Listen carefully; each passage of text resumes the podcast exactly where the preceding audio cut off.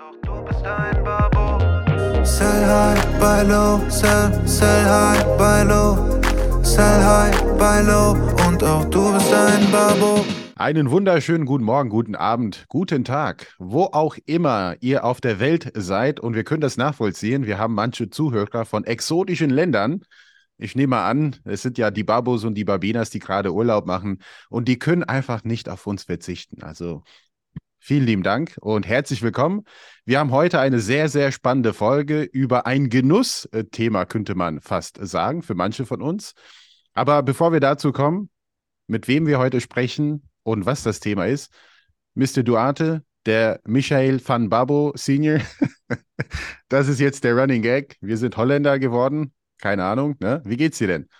Mir geht's gut. Also mal schauen, wie die WM läuft, ob ich Holländer sein will oder nicht. Äh, Deutschland ist leider gestern ausgeschieden. Äh, daher konzentriere ich mich komplett auf Portugal. Ähm, und wenn Portugal ausscheiden sollte, überlege ich mir das noch mit Holland, aber ich glaube nicht, dass äh, ich da, dann bin ich dann Franzose. Ist ja meine Company, äh, sitzt ja in Paris. Äh, mir geht's gut. Ähm, ich freue mich auf die heutige Folge. Ich äh, leite das so ein bisschen ein, wie wir zur Folge kamen, weil du meintest, das ist eine Genussfolge. Ich sage, das ist auch eine Luxusfolge, also Luxusgüterfolge. Ja. Ähm, und das ist auch eine Commodity-Folge, wenn man so möchte. Ähm, also wir verbinden relativ viel.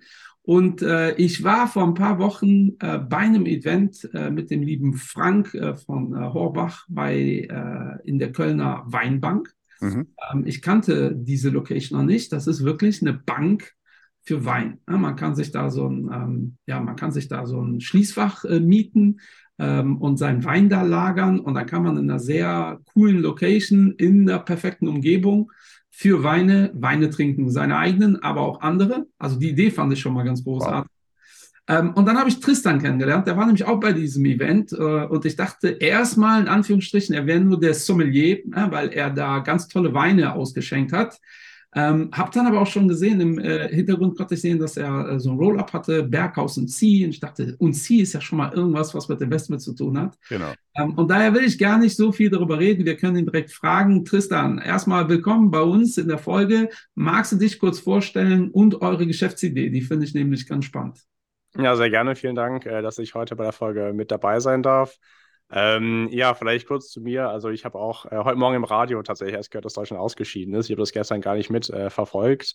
Ähm, ne? Oder halb Engländer? Genau, genau. Ich bin halb Engländer, deswegen habe ich da immer jetzt die, die gute zweite Karte, die ich spielen kann. Also mal gucken. Aber richtig Vorteile, ne? Der arme Endrit, Albanien ist aber auch noch dabei mit der Schweiz. nee, mit Amerika auch, nicht vergessen, die USA. Ja. Stimmt. Ja.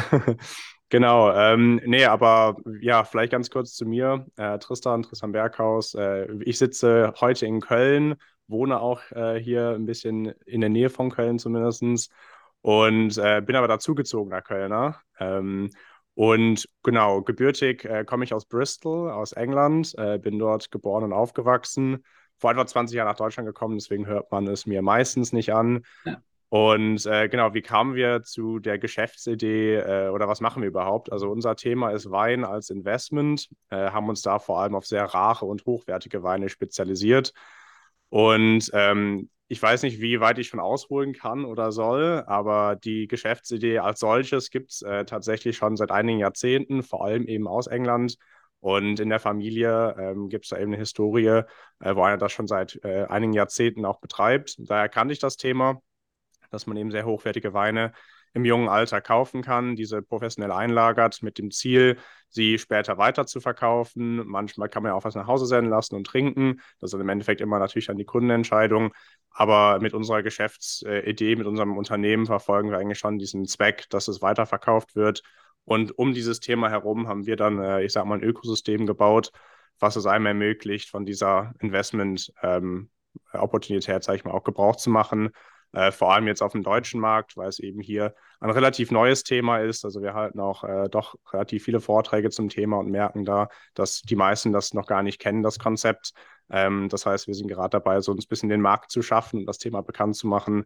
Und äh, ja, dafür sind wir natürlich auch sehr gerne dann heute bei euch in der Episode. Hm. Ja, ich, ich dachte ja, ich kenne alles, was äh, mit Investment zu tun hat. Ähm, und ich weiß natürlich, dass es Weinliebhaber gibt, die ähm, Weine kaufen und darauf spekulieren wollen, ähm, dass der Wert steigt, aber dass es eine Firma gibt, die sich darauf spezialisiert, äh, eine Weinfondsgesellschaft, wenn man so möchte. Ähm, da, das war mir nicht klar. Aber äh, gehen wir mal einen Schritt zurück. Wann hast du denn die Geschäftsidee gehabt und äh, wie kam es dann darauf? Also ich schätze mal, Wein ist bei dir in der Familie ein Thema. Ohne ja. dass ich euch Alkoholismus vorwerfen will, muss man auch heute Cancel Culture vorsichtig sein. Äh, wie kam das? Genau, ja, wie kam das? Also ich habe äh, Betriebswirtschaftslehre, BWL, hier in, an der Uni Köln studiert ähm, habe während des Studiums auch viele andere Sachen äh, gemacht, aber ich habe immer Wein irgendwie als Thema gehabt. Und egal, wo ich irgendwo war, ich habe auch ein paar Praktika natürlich so als Student gemacht, auch in, äh, in anderen Ländern auf der Welt, mal in Singapur oder auch in der Schweiz. Und ich hatte aber immer das Thema Wein mit dabei. Und ähm, ich hatte dann schon am Anfang des Studiums äh, angefangen, Weinproben zu geben. Also ich fand das Thema von der akademischen Sicht eigentlich schon sehr spannend, weil Wein ja ein Thema ist, wo man eigentlich nie alles drüber wissen kann. Es gibt ja auch immer neue Jahrgänge, das heißt, es ist so ein ähm, ja, unerschöpflicher Topf an, an, Knowledge, den man sich da irgendwie aneignen kann, wenn man Lust dazu hat. Und äh, wenn man dann anfängt, sich damit zu beschäftigen, mit den verschiedenen Ländern, verschiedene Rebsorten, dann arbeitet man sich irgendwie über die Jahre da relativ, relativ tief dann auch irgendwo ein.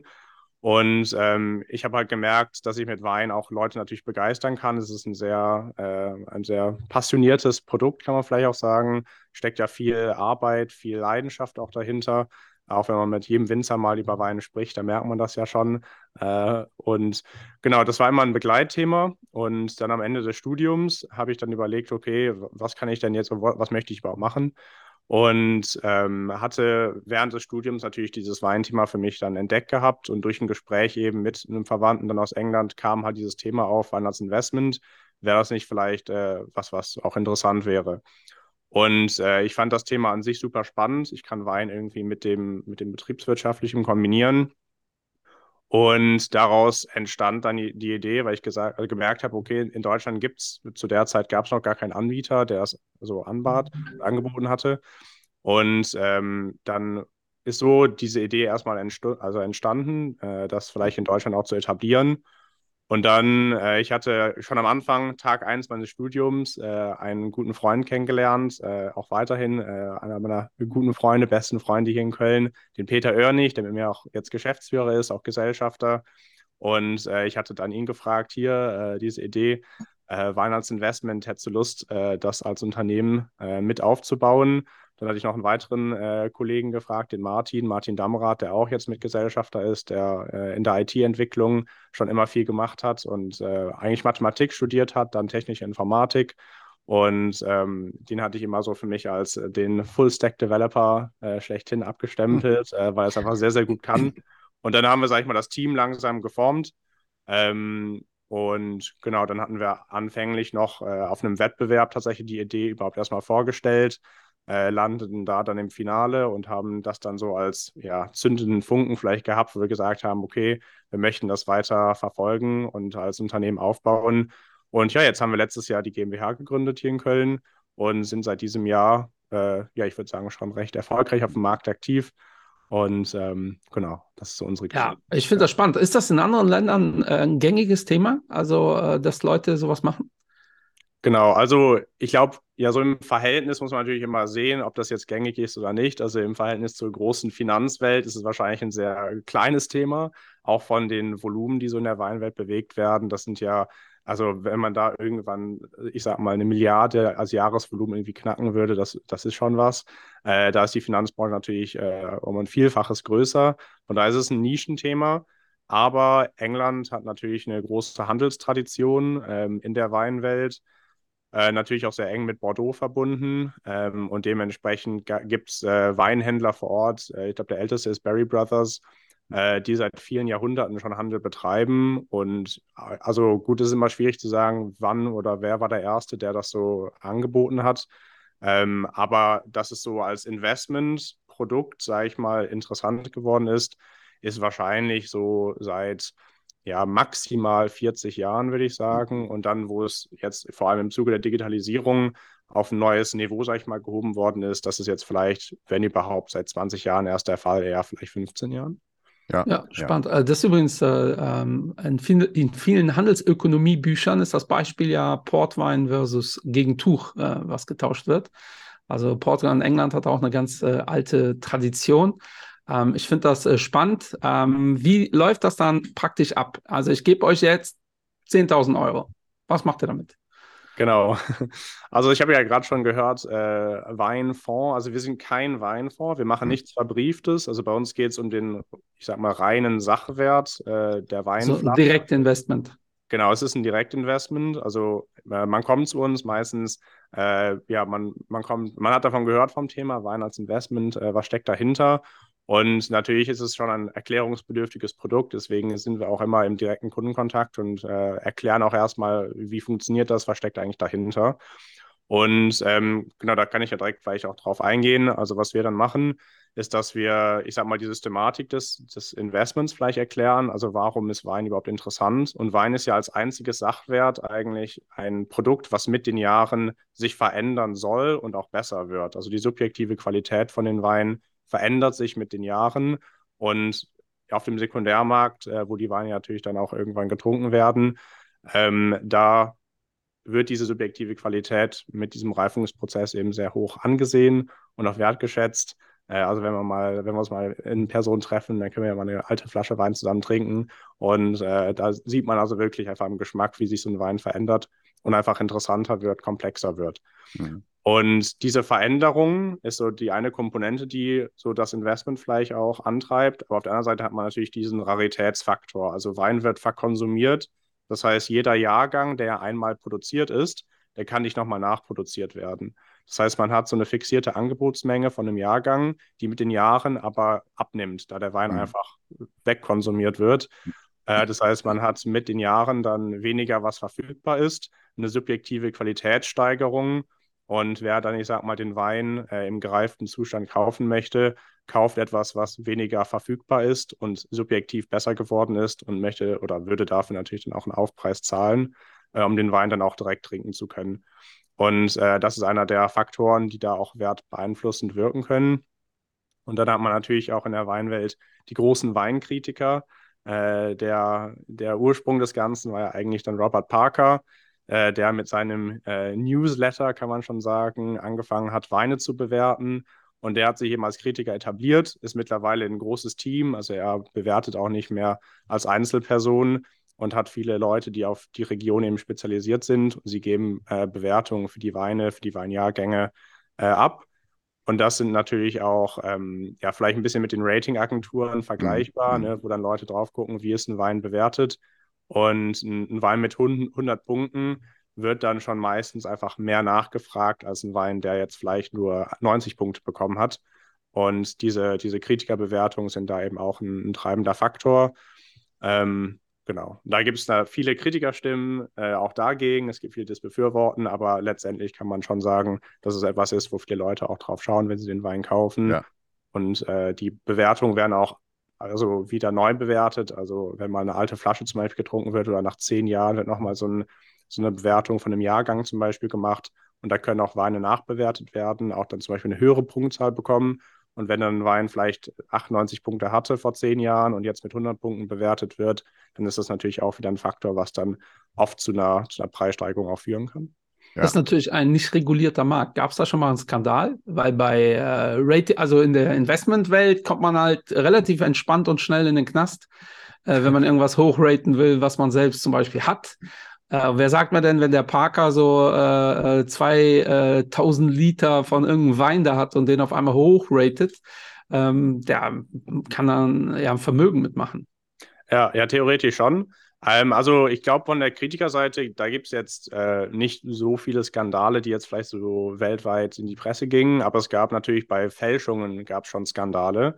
Ähm, also da gibt es einen, einen Herren, Herrn Rudy Kurnovan, der, der hat ähm, Weine im großen Stil gekauft auf Auktion, also wirklich für Millionen Summen, hat sich einen riesen Namen gemacht in der Weinbranche, auch weil er beim Blindverkosten, er konnte Weine probieren, hatte eine sehr, sehr gute, einen sehr guten Geschmack und konnten, also konnte wirklich äh, die größten Weine der Welt im täglichen, sag ich mal, trinken, ähm, hat da also unglaublich gut schmecken können und so sagen können, was es für ein Wein dann äh, im Glas war. Und er hat dann eben mit diesem großartigen Geschmack, den er hatte, dann auch diese großen Weine dann gefälscht, hat dann selber die Weine dann zusammengemischt, neu etikettiert und da quasi auch wieder auf Weinauktionen dann gebracht Und das war so ein, ja, ein Scheme, den er quasi gemacht hatte vor, ja, schon einige Zeit her, schon, ich glaube, über 15 Jahre her. Äh, er ist dann auch ins Gefängnis gekommen, äh, ist jetzt vor kurzer Zeit, glaube ich, sogar wieder rausgekommen. Ich habe jetzt gar nicht geschaut, was er sein Neueste macht. Ähm, aber das wurde auch verfilmt. Also es ist ein großartiger Film, heißt Sour Grapes. Ähm, also da vielleicht mal als Film. Schau ich mir an. Wochenende. Also äh, finde ich total ja. spannend. Also was klar, wegen sowas kommt man ins Gefängnis, weil es Betrug ist. Ja. Ähm, ja. Aber ich glaube, wenn einer einfach so eine Flasche äh, oder einen gewissen Wein ein bisschen netter rated, das ist dann äh, äh in der Börse wäre das ja mehr oder minder Insiderhandel. Ähm, ich glaube, im, im Weinmarkt äh, äh, ist das schwieriger zu beweisen und wahrscheinlich auch gar nicht, wahrscheinlich gibt es gar keine Gesetze dagegen. Ähm, aber, aber spannende Phase. Also stell ich mir das richtig vor, ich gebe dir jetzt Geld, du kaufst für mich klassisch Wein. Genau, also ich kaufe keinen Wein für dich, sondern wir machen einen Vorschlag. Wir machen einen Portfoliovorschlag für die Summe, die interessant ist. Also wir haben immer so ein Beispielportfolio, was wir vorstellen, mit einer Auswahl an Weinen. Und dann sagt am Ende des Gesprächs immer jeder so, ja, ist es interessant für mich oder nicht? Und wenn es interessant ist, dann stellen wir für die Summe, die der mir gegenüber sitzende dann sagt, äh, erstellen wir dann einen Portfoliovorschlag. Und ähm, ja, im Endeffekt, gut, diese Vorschläge, die variieren teilweise ein bisschen, aber in dieser großen Weinwelt ist nicht jeder Wein für ein Investment irgendwo geeignet. Also wenn man das wirklich herunterbricht, also in der Branche wird oft gesagt, so vielleicht maximal ein Prozent der Weinproduktion ist irgendwo interessant. Und da kann man halt nochmal Cherrypicking betreiben. Und da gucken mhm. wir uns dann Weingüter an, wie haben so die historischen Jahrgänge sich entwickelt, wie ist die Marke auf dem, äh, auf dem Markt natürlich etabliert, wie sind die Kritikerbewertungen. Und am Ende können wir, also da muss man vielleicht auch nochmal ausholen, es gibt eine Weinbörse in London, äh, die heißt Livex. Und diese Weinbörse ist im Endeffekt ein großes Handelsnetzwerk. Und in diesem Handelsnetzwerk wird Handel betrieben und jeder Trading-Punkt ist dann auch ein Preisdatenpunkt, den diese Börse eben verfolgt. Und so kann die Börse dann die Entwicklung von Weinen äh, eben nachvollziehen. Und wir können dann schauen, okay, wie hat sich jetzt der 2010er, der 505er, der 15er, wie haben die sich so entwickelt? Und wenn man historisch dann in die Weine reinschaut und sieht, okay, ein Jahrgang von einem Wein hat sich jedes Jahr ähm, ins Positive, sage ich mal, entwickelt, dann ist das ja schon mal eine ganz gute Grundlage dafür, dass es äh, vielleicht in der Zukunft in guten Jahrgängen auch äh, weiter so gehen könnte. Ähm, und wir schauen dann in die Weinbörse, was, was entwickelt sich wie, wo sind gerade auch vielleicht gute Kaufzeitpunkte, ähm, weil manche Weine werden natürlich auch sehr teuer auf den Markt gebracht, haben dann vielleicht erstmal so einen kleinen äh, Abstieg, einfach weil der Markt, der Marktpreis quasi sich da nochmal findet. Und äh, vielleicht nach fünf Jahren geht es dann langsam wieder hoch. Und da gibt es natürlich bei sehr guten, großen Jahrgängen dann auch äh, Kaufmöglichkeiten bei älteren Jahrgängen. Ähm, genau, aber grundsätzlich erstellen wir ein Portfolio für die Summe, die für dich da interessant ist. Und das ist ein Vorschlag, einfach weil wir nicht, dass die Gelder von Kunden irgendwie managen, sondern ja. dass am Ende einfach ja. ein Vorschlag ist, den wir unterbreiten. Äh, spannend. Ja, äh, zwei Fragen. Kann ich an der Börse Termingeschäfte tätigen? Und äh, die zweite, äh, die wahrscheinlich ausführlicher zu beantworten ist, ist, nach welchen Kriterien sucht ihr jetzt eure Weine dann aus? Also klar, äh, sollte das, oder ich weiß nicht, also ein kompletter Newcomer wird es wahrscheinlich in, in, in dem Preissegmenten, in denen ihr euch da bewegt, wahrscheinlich gar nicht geben. Äh, aber erstmal die Termingeschäfte-Thematik und dann die Weine. Genau, also es gibt äh, keine Termingeschäfte, weil ja. es einfach ein reines Handelsnetzwerk am Ende ist. Ähm, also es gibt keine Margin Calls, wovor ja. man sich irgendwie vorfürchten muss. Äh, also wird einfach das gehandelt, äh, was gehandelt wird. Da gibt es auch also Handelszertifikate, nenne ich es mal, aber es sind keine Zertifikate in der, im Finanzsinn, äh, sondern ja. es sind Handelsstandards, also Handelsstandards. Und in der Weinbörse ist so das größte Standard in Bond. Das ist einfach so ein Handelsstandard, wo ein, ich sag mal, ein makelloses Produkt, sage ich mal, gehandelt wird. Ähm, und alles, was davon abweicht, da ist da vielleicht irgendwie ein Kratzer im Etikett oder äh, irgendwas ist an der Flasche vielleicht ja, beschädigt, weil es vielleicht auch eine alte, eine alte Flasche war. Ähm, genau, vielleicht dazu erstmal. Und äh, genau die zweite Frage war, was, worauf schauen wir bei, bei, mhm. den, bei den Weinen? Was ist da interessant? Also wir haben das jetzt heruntergebrochen, ähm, weil man, man schaut schon irgendwo auf die Region natürlich, welche Regionen sind interessant. Das vielleicht so als erstes. Und ähm, bis vor 15 Jahren war Bordeaux, die Region Bordeaux in Frankreich, so die Region, wo Leute Weine gekauft haben und verkauft haben, weil es einfach ein sehr ein großer Markt war, der sich schon weltweit etabliert hat. Und ähm, das hat sich dann mittlerweile relativ weit geöffnet. Das liegt einfach daran, dass der Weinhandel viel globaler geworden ist, dass die, die Hand, der Handel, die Handelsströme sind viel internationaler geworden. Man bekommt von einem kleinen Winzer aus der Loire oder aus dem Burgund in Frankreich den Wein, den kann man auch in anderen Ländern bekommen. Und durch das Internet ist natürlich auch so die, die Informationsmenge über all diese Weingüter äh, exponentiell ja irgendwo angestiegen. Das heißt, man kann einfach mit einem kurzen Google-Search kann man sehen, okay, welcher Jahrgang war jetzt im, in, in der Loire oder im Burgund der beste Jahrgang der letzten 20 Jahre? Welches Weingut äh, hat da die beste Wertung bekommen? Und dann suche ich das Weingut aus und egal, wo ich auf der Welt sitze, ich kann dann diese Informationen abrufen und will dann vielleicht diesen Wein dann auch mal probieren.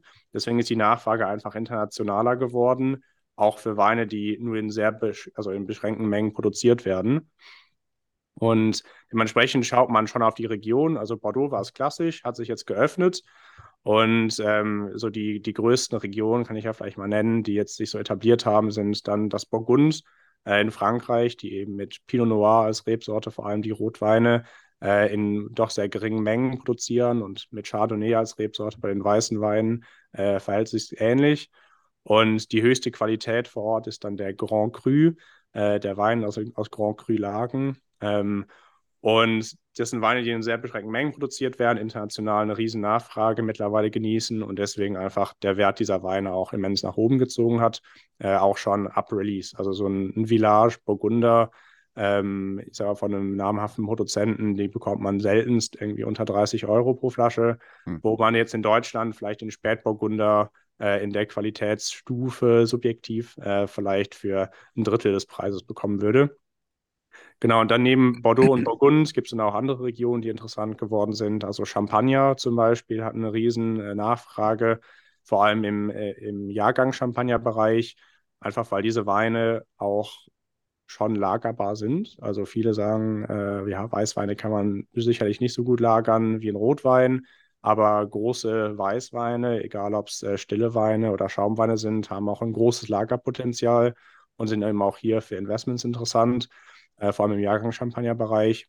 Und dann sind zum Beispiel die italienischen Weine interessant geworden, weil sind schon geschmacklich natürlich schon immer interessant gewesen und unter Kennern sehr, sehr, äh, also lieb geworden.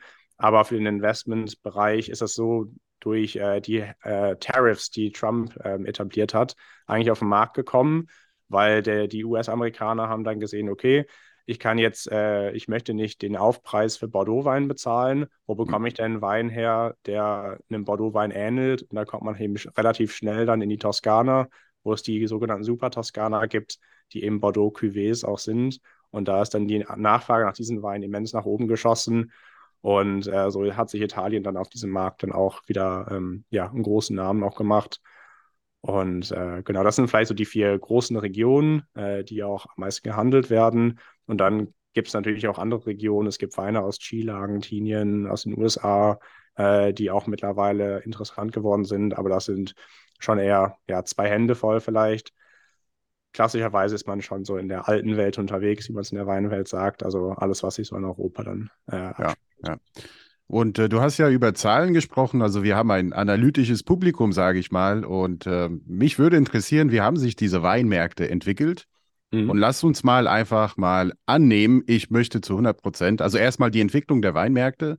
Und ich komme zu dir, Tristan, und sage, hier, ich bin großer Weinliebhaber, äh, müsste, möchte jetzt mit den Börsen gar nichts zu tun haben. Ich würde das gerne anlegen physisch, aber diversifiziert auch bitte. Also nicht alles in Frankreich. Also wie entsteht Diversifikation in einem Weindepot, sage ich mal?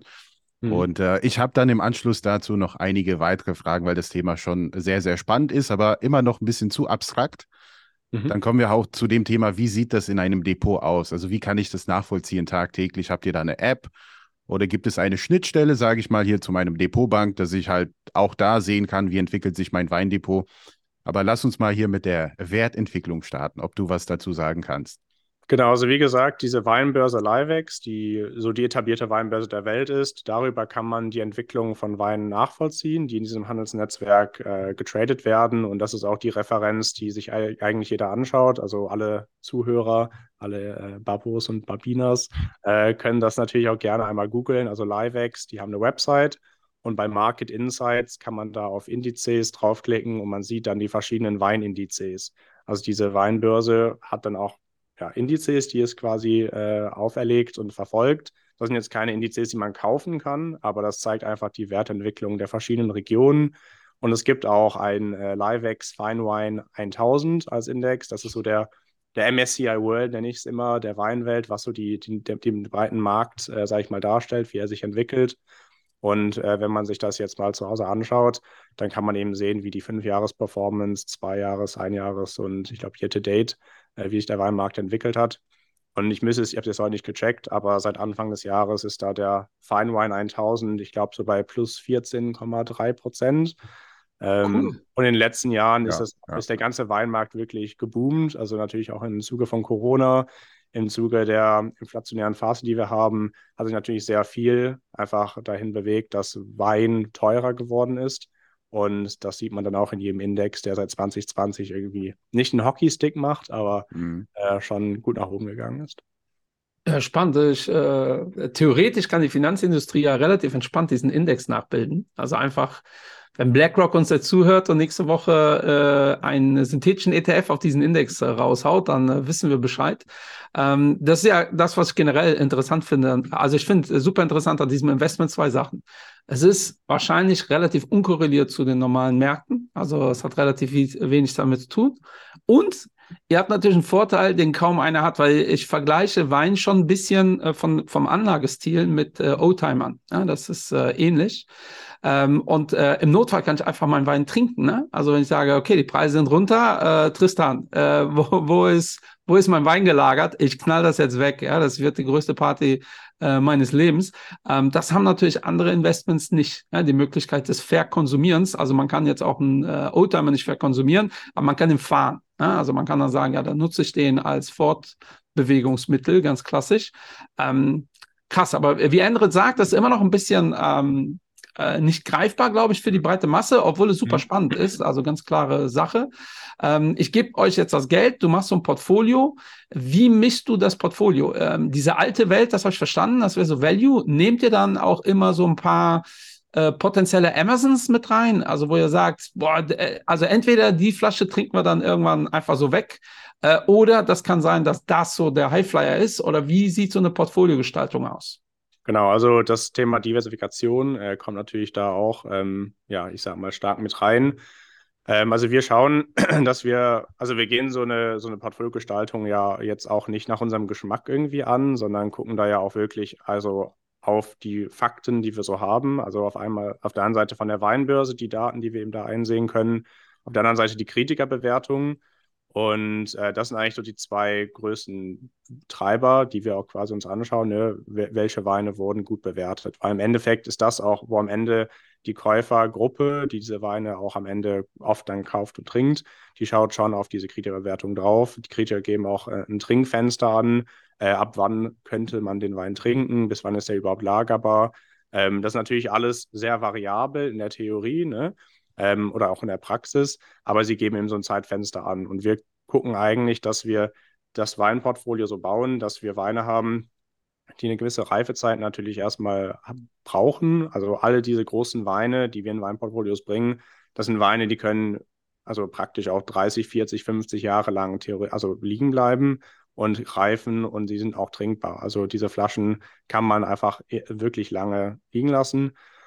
Und ähm, deswegen die, also ob es jetzt schlecht werden kann, ist halt auch manchmal eine Frage. So, wenn Wein optimal gelagert wird, wie es jetzt bei uns auch der Fall ist, dann haben diese Weine ein immenses Lagerungspotenzial. Das kann man da einfach schon mal sagen. Und ähm, wir schauen dann schon in die klassischen Regionen, also dass wir ein bisschen Bordeaux haben, ein bisschen äh, Burgund, äh, was aus Italien, was aus der Champagne. Und wir, also der Handelsstandard ist auch da wieder in Gebinden. Das heißt, die, das Standardgebinde ist eigentlich die 6er Originalholzkiste. Das heißt, mhm. den Wein, den wir in ein Portfolio bringen, den gibt es nicht als einzelne Flasche, sondern immer als im Standard, sage ich mal, die Sechserkiste. Es gibt auch Dreierkisten, es gibt teilweise auch Einserkisten, auch teilweise Zwölferkisten. Aber der Standard ist halt diese Sechser Originalholzkiste. Und wenn man, ich sag mal, aus diesen vier Regionen schon eine Sechser Originalholzkiste hat, dann ist man eben relativ schnell schon auf so einem Bereich der 10.000 Euro. Kann man so im Schnitt wahrscheinlich schon sagen. Das heißt, es kommt so ein bisschen natürlich auf die Portfoliogröße auch an. Ähm, und dann, je nach Größe, kann man da halt dann auch da wieder das erweitern. Also wir gucken da schon eher auf diese harten Fakten dann drauf. Ne? Wie entwickeln sich die Weine? Wo sind äh, Weine, die vielleicht ein größeres Entwicklungspotenzial haben? Du hast auch äh, junge Stars, sage ich mal, angesprochen. Die gibt es natürlich in der Weinwelt auch. Also bekommt vielleicht ein, ein Sohn äh, einige Weinlagen vererbt, die, ich sag mal, große Namen mit sich tragen und bringen. Und da kann man natürlich auch gucken, vielleicht nimmt man bei einem größeren Portfolio oder bei einem, der vielleicht äh, so ein so hm. ein Newcomer vielleicht auch mit ins Portfolio aufnehmen möchte, da könnten wir da auch natürlich drauf, was ist da vielleicht möglich. Ähm, aber grundsätzlich bewegen wir uns schon sehr stark in der alten Welt in diesen vier Regionen. Das kann man vielleicht grundsätzlich sagen. Aber damit hat man ja auch schon mal eine Diversifikation über vier Regionen hinweg. Und ja. in diesen Regionen auch meistens dann nicht nur eine Kiste, sondern eher mehrere Kisten. Das heißt, man diversifiziert auch nochmal über mehrere Weingüter hinweg. Und da ist auch vielleicht ein großer Vorteil im Sachwert Wein, dass man für ein für ein Portfolio, ich sag mal von 10, 15, 20.000 Euro, da bekommt man sehr viele Positionen eigentlich für. Also viele ja. Weine, viele Weingüter. Und das hat man bei anderen Sachwerten ja oft nicht. Da bekommt man, ich sag mal, für 20.000 Euro. Ihr hattet ja auch schon mal eine Folge zum Thema Luxusuhren. Ja. Ich ja. glaube, er hatte da über die Tudor ja gesprochen. Die ist ja, ja genau. viereinhalb, fünf oder so. Ähm, also man bekommt bei den Luxusuhren, die für Investments ja da auch irgendwo interessant sind, äh, was man heutzutage so im Internet sieht und liest, äh, die fangen ja erst so bei den Regionen überhaupt an, ne? so bei 15, 20. Ähm, und da bekommt man dann vielleicht eine Position für. Ja. Was ist dann eure Mindestanlagesumme? Ich höre dann 10.000 so. Das ist so, so viel sollte man auf jeden Fall haben, ne? Genau, also es gibt auch Leute, die sagen oder fragen, macht es Sinn, mit weniger zu investieren? Ähm, also wir sagen da eigentlich immer, Wein soll ja nie das der große Anteil eures Portfolios sein. Ne? Das ist ja genau. eigentlich als Beimischung. Genau, das ist als Beimischung optimal. Also das kann man äh, so nutzen, um auch so das Gesamtrisiko des Portfolios ein bisschen weiter auszugleichen. Ähm, und wenn man dann selber sagt für sich, okay, ich möchte jetzt irgendwie 5% vielleicht in Wein investieren, dann muss man halt schauen, was habe ich denn in meinem Portfolio schon angelegt, was wäre davon 5%. Und äh, das kann man dann als, ich sag mal, Kapital nutzen, um vielleicht in den Wein zu investieren. Äh, wir haben natürlich auch Kunden, ähm, gut, wir fragen jetzt nie nach, wie viel investiert ihr schon in eurem Gesamtportfolio. Aber äh, äh, in der Finanzwelt muss man das fragen. Hm. Also ja. wir müssen, und das macht eigentlich bei euch auch Sinn, dass ihr es fragt, aber äh, das ja. ist noch nicht reguliert, kommt vielleicht doch. Genau. Ja. Ähm, aber grundsätzlich, wir sagen halt genau das, was ich gesagt habe. Ne? Also 5% ist vielleicht da eine gute Summe. Und ähm, dann erstellen wir eben für die Summe, die er dann darauf, sage ich mal, nennt, dann auch was, äh, also einen Portfoliovorschlag. Und ähm, ja, genau. Habt ihr denn eine Mindestsumme? Also ich glaube, für 500 Euro macht das ja keinen Sinn. Nee, nee, genau. Für 500 Euro ja. macht es keinen Sinn. Also wir würden schon sagen, so das kleinste Portfolio bewegt sich schon so im Bereich der 10.000 Euro. Wir haben auch manche, die ein bisschen drunter waren. Mhm. Ähm, aber ja, wenn man so einen Durchschnittsflaschenpreis von, ich sag mal, 350 Euro irgendwo pro Flasche zum Beispiel hat, dann ist man bei der 6er Originalkiste ja schon mal, da hat man ja schon mal, ja. sag ich mal, die Mindestanlagesumme von einer Kiste. Und wenn man dann schon mal ein bisschen diversifizieren möchte, was wir natürlich immer empfehlen, dann ist man halt schnell bei den 10.000 auch. Und ja. ihr lagert äh, wo? Weil das ist ja auch äh, ein ganz entscheidendes Thema. Ne? Nicht, dass die Leute jetzt mhm. denken, ihr habt keinen Bock, hier nur eine Kiste zu kaufen. ähm, aber äh, die, die laufenden Gebühren sind ja ein Thema dann. Ne? Genau, also die, ja. genau, die, die Weine, die, die wir von unseren Kunden, ich sag mal, dann lagern, die werden in, in der Schweiz eingelagert, in einem Zollfreihafen. Und das hat den großen Vorteil, dass man beim Kauf der Weine, äh, weil sie eben im, äh, im Zollfreihafen eingelagert werden, äh, noch keine Mehrwertsteuer zahlen muss. Mhm. Ähm, wenn die Weine natürlich dann irgendwann weiterverkauft werden, dann geht es so weiter. Wenn sie aber getrunken werden sollen, dann werden sie aus dem Lager herausgenommen. Da muss man natürlich die Einfuhrumsatzsteuer zahlen ähm, auf den Wein, den man äh, quasi dann trinken möchte. Und das geht dann nach Hause. Ähm, genau, aber dieser, ich sag mal, diese, diese Steuerstundung, die ja erstmal stattfindet, äh, die ermöglicht eben dieses Lagersystem. Und man hat da eben eine optimale, äh, eine optimale Klimatik, um Weine auch perfekt reifen zu lassen. Also wir haben hier eine konstante Temperatur von 13,5 Grad, was eben da auch für eine langfristige Lagerung äh, eigentlich optimal ist. Die Luftfeuchtigkeit ist auch reguliert. Ähm, von daher hat man einfach hier diese, diese Lagerumgebung, die für eine Weinlagerung optimal ist. Und wenn man das zu Hause machen wollen würde, natürlich auch erstmal ein Investment irgendwo erfordert, um diese, diese Umgebung auch äh, dann herstellen zu können. Und wenn die Da- Weine da- auch, ja, Da poppen bei mir direkt zwei Fragen auf. Eine, äh, kann ich mir dann eine Flasche äh, schicken lassen? Äh, wahrscheinlich nicht. Wahrscheinlich so Sechser, Sechserkiste kann Genau. ich mir schicken lassen genau. äh, zum Verkonsumieren. Und die Steuerstundung, ist das gut? Äh? Also zahle ich dann, äh, wenn die Flasche sich äh, super entwickelt hat, keine Ahnung, äh, das vierfache Wert ist, äh, dann nicht prinzipiell mehr Steuern? Also bei uns, also weil wir eben den Investmentzweck hier verfolgen, wir sagen auch immer, das, was in Genf eingelagert worden ist oder eben im Zollfreihafen, das sollte auch als Investment, sage ich mal, genutzt werden. Wenn jetzt äh, jemand eine, eine gereifte Flasche Wein haben möchte, wir können natürlich über unsere oder unser Handelsnetzwerk natürlich auch da alles nach Hause schicken. Und wir würden meistens dann auch diesen Weg gehen, dass wir dann äh, die Flasche eher wieder ähm, aus unserem Handelsnetzwerk einkaufen, nach Hause senden und um eben nicht diesen Umweg über, über die Schweiz zu machen, weil natürlich auch hier Kosten entstehen beim Einlagern, beim Auslagern. Und bei einer Kiste macht es meistens noch nicht so viel Sinn, das auszulagern. Ähm, das macht schon eher Sinn, wenn man, ich sag mal, zwei Kisten oder drei Kisten dann auslagern lässt, weil man immer den Prozess halt einmalig dann bezahlt. Ähm, deswegen gehen wir meistens über den Weg dann sagen, okay, wir senden dir einfach die Flasche oder die Kiste in dem Fall dann direkt aus Frankreich zum Beispiel dann nach Hause. Ja, also wir haben jetzt den Weinexperten schlechthin äh, bei uns im Podcast und deshalb äh, will ich auch über das Thema Wein an sich sprechen. Wir haben auch Value-Ansätze, wir haben Growth-Ansätze. Es gibt verschiedene Märkte, Frontier Markets, Emerging Markets. Was würdest du sagen, ähm, gibt es jetzt gerade an Value im Weinbereich, dass du sagst, ja, äh, eigentlich sollten sie viel mehr wert sein, als sie es sind? Und hier lohnt es sich, möglicherweise zu investieren, lieber Kunde? Und welche Märkte sind hier die typischen Growth-Märkte, dass man quasi aufgrund des Wachstums, die Bevölkerung und so weiter und so fort, dass der Markt auch interessant sein könnte?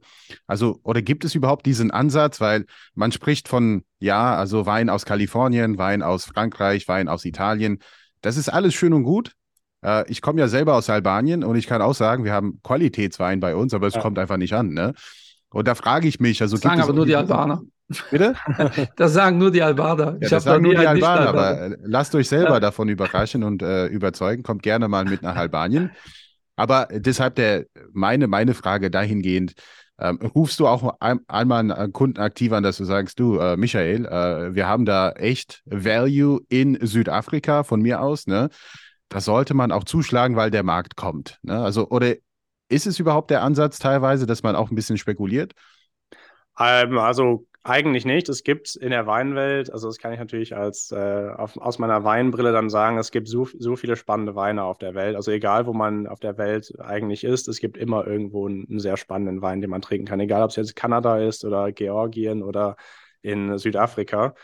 Ähm, aber für, für den Investment-Spec, den wir immer hier verfolgen, sind es schon, ich sag mal, eine beschränkte Menge. Das sind Weingüter, die sich über eine lange Zeit eine Marke aufgebaut haben. Mhm. Der Sekundärmarkt, der eben die Weine auch für das Prestige, was sie irgendwo dann auch darstellen, auch haben möchte. Und das sind die Weine, die auch hier in diesem, im Investment-Zweck, sage ich mal, dann mitschwimmen. Ähm, wenn jetzt jemand fragt, wo, wo ist noch viel Entwicklungspotenzial, was ist eigentlich noch total unterbewertet äh, von dem, was man für die Flasche zahlt, also da, da wird, glaube ich, fast jeder sagen oder schreien, äh, Deutschland. Also äh, die, die Spätburgunder beim Rotwein in Deutschland sind natürlich ähm, hervorragend, die, die Rieslinge, die großen Gewächse auch super und also es gibt so viel qualitativ wirklich sehr hochwertigen Wein in Deutschland, der auch großes Lagerpotenzial hat. Also wer mal gereifte Rieslinge probiert hat, der weiß, okay, äh, mein Riesling, den ich sonst vielleicht äh, innerhalb von einem Jahr oder zwei Jahre wegtrinke, der hat eigentlich 10 Jahre, 15 Jahre Potenzial, ähm, wo der Wein einfach unfassbar interessant wird, sich stark auch verändert. Beim Spätburgunder, beim Rotwein ähnlich. Und äh, wer mal, ich sag mal, einen großen Spätburgunder aus Baden zum Beispiel, ist so meine Lieblingsregion, probiert hat, man, man merkt schon vom Qualitätsniveau, wenn man das jetzt blind verkosten würde gegen Weine aus dem Burgund, dass man da ja ich sag mal, auch ähnlich mittlerweile, also je nach Weingut natürlich, dann an diesem Qualitätsniveau auch herankommt, wobei man da für die großen, ich sag mal, meistens noch weniger als 50 Euro bezahlt, aber für das Niveau vielleicht anderswo das Dreifache, Vierfache zahlen würde. Genau, aber so ganz klassisch, das äh, mit Growth und Value zu betrachten, äh, ich glaube, das zu unterscheiden ist in der Weinwelt vielleicht eher schwierig, ja. weil die Sekundärmärkte haben natürlich irgendwo einen etablierten Geschmack. Und ja, man kann auch sagen, es ist ein sehr elitärer Markt, ne? Also ja, die ein, Weinbubble ist relativ elitär, ne? Genau, es ist relativ elitär, das, also ja. auf jeden Fall, da wo die Weine auch getrunken werden. Also es werden, diese Flaschen werden auch überall auf der Welt aufgemacht und getrunken. Ähm, und ist natürlich immer unterschiedlich. Manche machen die Flasche auf, um zu zeigen, so ich kann die Flasche aufmachen. Andere machen sie auf, weil sie einfach den Wein sehr wertschätzen.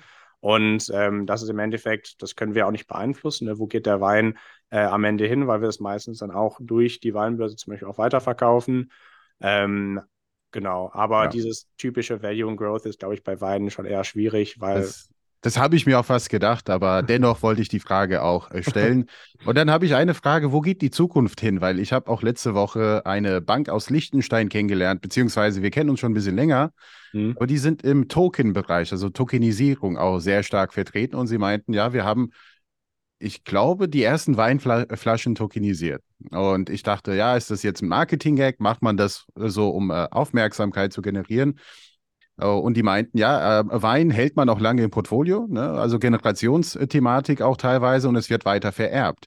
Und manchmal ist es halt so, in manchen Familien, Großfamilien, dann weiß man nicht, äh, bekommt der Sohn oder die Tochter und so weiter und so fort. Aber in dem Bereich kann man eine, eine Weinflasche tokenisieren und jeder bekommt seinen Anteil. Äh, seid ihr da in dem Bereich auch tätig, dass man sich sowas überlegen könnte? Ähm, für, für Kunden, die sagen, gut, will ich gerne dabei sein, aber das Ganze bitte digital, wenn es geht. Genau, also die digitale Komponente haben wir mit aufgegriffen, jetzt nicht in Form von Tokenisieren, sondern wir haben, du hast es auch vorhin schon angesprochen, ein digitales Weindepot, was dann jeder Kunde auch hat. Da sieht er dann auch die Weine, die er gekauft hat, drin. Und mit uns macht man dann auch, also wie bei jedem äh, Vermögensverwalter vielleicht auch, dann auch so ein Jahresgespräch. Manche wollen auch eher quartalsweise nochmal darüber mhm. sprechen, auch zum Beispiel neue Jahrgänge auch vielleicht mit ins Portfolio aufnehmen. Ähm, deswegen, wir sind immer mit unserem Kunden, äh, sage ich mal, auch da im Kontakt. Ähm, genau, aber mit den Tokenisieren, also klar, das wird von vielen Firmen angeboten, gemacht. Wir machen das nicht. Also wir haben uns da wirklich nur auf den Sachwertwein fokussiert ja. und das bringt eben so viele Vorteile mit sich, ähm, dass wir uns auch erstmal nur darauf spezialisieren wollen.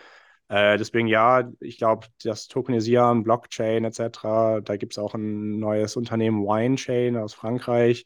Äh, mhm. da gibt es viele Unternehmen, die diesen Trend, sage ich mal, mit aufgegriffen haben, auch mit NFTs, ja. auch dass Weine verkauft werden in Sondereditionen, wo ein NFT mit dazukommt. Also die Weinwelt greift schon diese, diese, diese Themen auf, die so ein bisschen im Zeitgeist vielleicht sind. Ähm, aber wir sind da vielleicht auch sehr oldschool mhm. unterwegs und nur auf den Sachwert konzentriert. Das ist eine ganz gute Überleitung, weil äh, im Endeffekt ähm, tangiert die Tokenisierung euer Geschäftsmodell ja relativ wenig, außer dass es die Kosten reduzieren würde. Also ich könnte, äh, wenn alles tokenisiert ist, mein Wein in der Schweiz einfacher an Endrit übertragen, ähm, weil ja. ohne Papierkram einfach, gib mir die Kohle, hast äh, den NFT zum Beispiel und dann ist das verkauft und äh, Reduktion der Kosten ist das Thema. Was kostet das? Weil äh, mhm. Ausgabeaufschläge äh, klassischerweise gibt es ja nicht beim Wein. Ja. Wie finanziert ihr euch? Genau, also bei uns, wenn man ein Weinportfolio kauft, äh, wir verkaufen den Wein natürlich zum Marktpreis. Das sind ja oft die jungen Jahrgänge. Das heißt, man hat auch noch nicht so viel Entwicklung da, da gehabt natürlich. Ne? Mhm. Ähm, und wir haben dann laufende Kosten, was dann alles deckt von Logistik, Lagerung, Versicherung der Weine, alles dann in der Schweiz. Das sind bei uns 2,25 Prozent pro Jahr. Und das wird dann monatlich abgerechnet, weil wir natürlich auch da monatlich, ich sage mal, alles zahlen. Und es gibt immer eine Stichtagsbewertung auch der Weine und da wird dann auch der Versicherungsbetrag dann natürlich angepasst. Ähm, genau, und dann, wenn man am Ende den Wein verkauft, ähm, dann haben wir eine kleine Verkaufsprovision von 3,5 Prozent, einfach um da wieder diesen physischen äh, Prozess wieder zu bezahlen, weil es ja physisch wieder dann weiter durch die Welt ja. geht. Äh, das sind vielleicht unsere Kosten. Und ähm, ja, was, was machen wir eigentlich währenddessen auch noch? Also weil es halt das physische Produkt ist, haben wir auch ähm, natürlich die Bewegungen, die auf dem Weltmarkt so geschehen, über die Weinbörse vor allem dann immer im Blick. Also wenn wir sehen, Äh, gerade geht ja die Nachfrage nach dem Jahrgang 2010 von Chateau Margaux jetzt als Beispiel irgendwie nach oben. Und wir können all unseren Kundenbestand auch in der Weinbörse anzeigen. Das heißt, wenn jetzt jemand gerade auf der Welt diese Kiste sucht und vielleicht sind wir oder unser Kunde halt gerade die einzige Kiste, die gerade offeriert wird, dann auch ähm, kann, er, kann er dann eben ein Angebot machen und sagen, hier, ich habe Interesse an dieser Kiste. Mhm. Und wir gehen dann auf unseren Kunden zurück und sagen, hier, es gibt gerade äh, einen Interessenten für die Kiste Wein.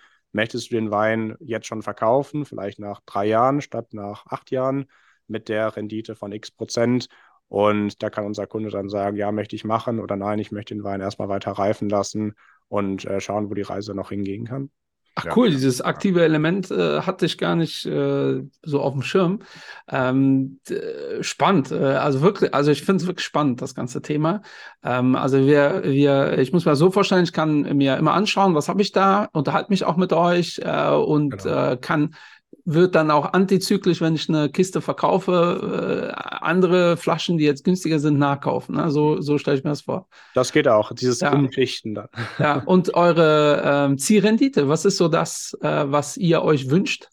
Genau, also ich glaube, bei uns ist so das Thema, also das Thema Vermögenssicherung ist ja auch mal so ein Punkt. Deswegen ist auch der Sachwert ja hier sehr interessant, einfach weil dieser, dieser materielle Wert ja einfach da ist, der ist inhärent auch gegeben.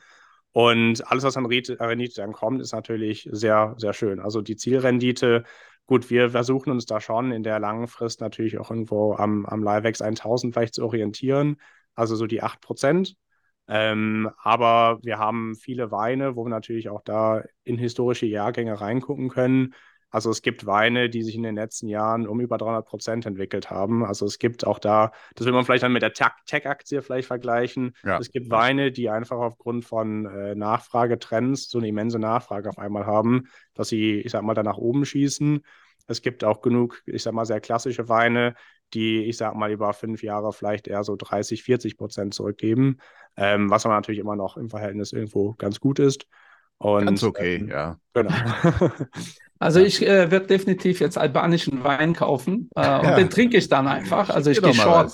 Ja, also ich gehe short auf albanischen Wein. ähm, ich ich frage dich jetzt, was wir ständig gefragt werden können müssen und äh, oder was wir ständig gefragt werden und auch unsere Gäste oft. Die meisten dürfen nicht darauf antworten, allein aus juristischen Gründen. Aber wenn ich eine Flasche Wein kaufen muss, eine ah, jetzt zu Weihnachten und die lagere ich ein, bei mir selbst, also äh, wirklich auch das gibt es ja Unterschiede, ne? wie gut kann man eine Flasche äh, lagern. Aber wir reden hier von wirklich, ich stelle die bei mir einfach in den Schrank und will die in zehn Jahren weiterverkaufen. Was würdest du da empfehlen? Boah, ja, also ich glaube, ich würde wahrscheinlich empfehlen, eine, ein junger Jahrgang von einem Wein, der dir persönlich auch schmeckt, ja. damit du ihn im Zweifel auch nach zehn Jahren einfach trinken kannst. Ähm, aber wenn man das einfach einlagern möchte, ja, also das ist eine relativ schwierig zu beantwortende Frage. Ich würde persönlich wirklich sagen, das, was dir schmeckt und dann aus der Region ein hohes Qualitätsniveau, wo ich sage mal, ähm, auch so viel Qualität da ist, dass er überhaupt so lange lagerbar ist. Also guck, dass er keinen Schraubverschluss vielleicht hat, sondern eher mit einem Oder Tetrapack. Genau, kein Tetrapack. ähm, und ja, das ist, glaube ich, so schwierig zu beantworten. Also ich, wenn ich mir so einen Wein kaufen würde, äh, ich trinke sehr gerne Spätburgunder, wie gesagt. Mhm und der, die Region im Burgund ist einfach, es gibt wenig Produktion, eine immense Nachfrage. Und wenn man da, ich sag mal, eine, eine Flasche Wein bekommt aus einer Grand Cru-Lage, ähm, vielleicht von einem Produzenten, der auch, ähm, ja, ich sag mal, mit viel Mühe arbeitet. Also da ist vielleicht so die Biodynamie als äh, Praktik äh, vielleicht zu erwähnen. Das ist einfach, äh, äh, ja, ich sag mal, eine Philosophie steckt da auch hinter, aber wie man Wein produzieren kann, wo einfach sehr viel händische Arbeit auch reingeht. Ähm, da gibt es äh, ein Weingut, was ich persönlich sehr mag. Das ist äh, Domaine Allo. Die haben einen fantastischen Grand Cru-Wein, ähm, zum Beispiel den Clos de la Roche den habe ich letztens in greifter Form getrunken, also Domaine Allo, Claude Roche, Grand Cru und da vielleicht den jungen Jahrgang. Und ich glaube, das ist jetzt ein Weingut, die sind jetzt nicht irgendwie auf einem großen Radar international, sind vom Preis her natürlich schon, schon stolz, wie es halt im Burgund irgendwo so überall ist. Wo liegen wir da für so eine Flasche? Ja, ich glaube wahrscheinlich so bei ein bisschen über 200 Euro, 250 Euro, schätze ich mal. Ich habe es jetzt nicht nachgeguckt. Aber das ist vielleicht ein Wein, den ich kaufen würde, um ihn einfach mal zehn Jahre liegen zu lassen. Ich weiß, dass was ich am Ende trinke, unfassbar gut ist oder wenn ich es weiterverkaufe, mindestens den, den Wert wahrscheinlich zurückbekommen werde. Und also ich bin kurz davor, den zu kaufen. Ich habe nur ein Problem. äh, wir sind so Weinbanausen hier, dass äh, wir haben so eine Ecke, wo mein ganzer, äh, wo, wo, unsere Weine stehen und ich habe auch, glaube ich, ganz gute. Ich kriege auch relativ viele geschenkt. Mhm. Aber wir sind solche Banausen, dass meine Frau zum Kochen da blind reingreift und mhm. einfach äh, und dann könnte es gut sein, dass sie dieses Wein zum, zum Kochen benutzt. Äh, also da äh, merkst du, auf welchem Niveau wir uns hier befinden. Ähm, aber ich schaue mir das auf jeden Fall an. Meine letzte Frage: Wie viel Wein trinkst du die Woche? Wird mich jetzt wirklich dringend, äh, äh, total interessieren. Ja, ja, das ist eine sehr gute Frage. Also ich glaube, wenn, wahrscheinlich können das viele Leute auch aus dem Weinhandel irgendwo bestätigen. Also man hat so viele Gelegenheiten, theoretisch äh, Weine zu trinken und zu probieren.